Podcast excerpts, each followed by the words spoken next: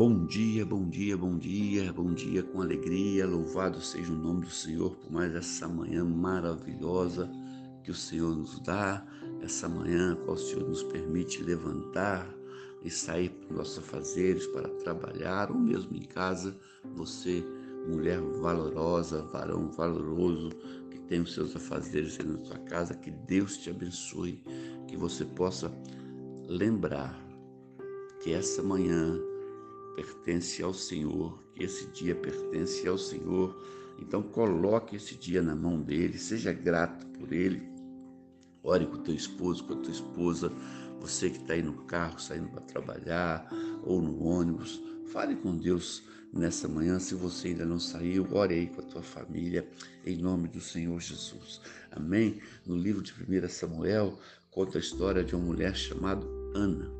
Né? Essa mulher, diz a palavra de Deus, que ela era estéril. E o sonho dela, o desejo dela era ter um filho, porque ela tinha uma concorrente, né?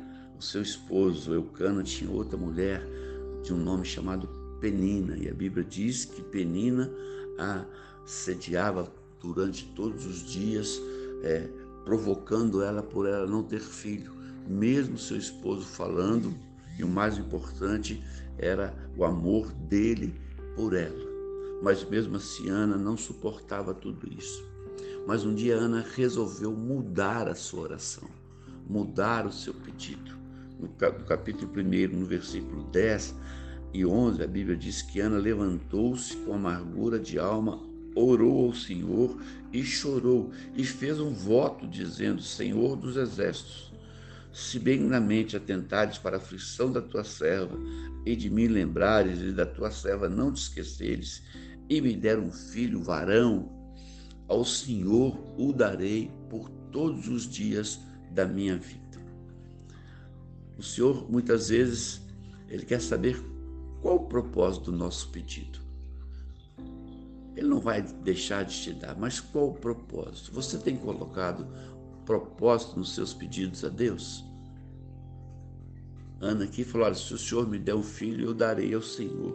Será que tudo que nós temos falado com Deus e pedido para Deus vai reverter para a bênção do reino de Deus?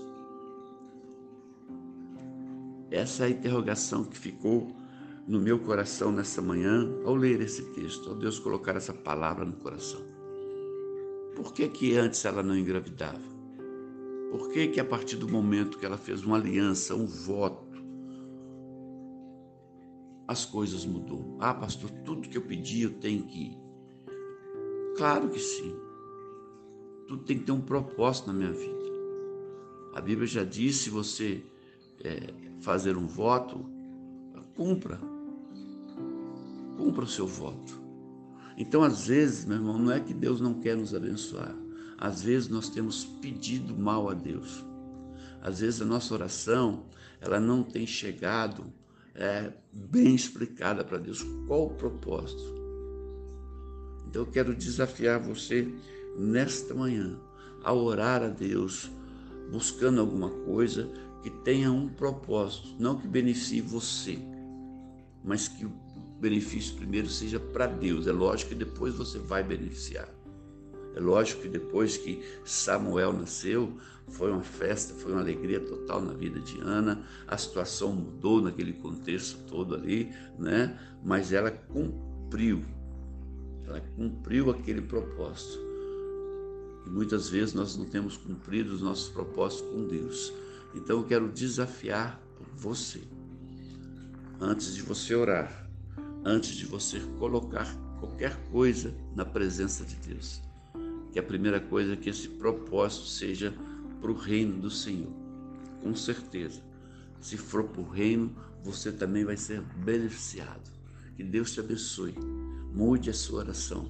Às vezes uma palavra, às vezes uma vírgula, um acento, às vezes uma palavra diferente muda muita coisa. A Bíblia diz que Ana orou.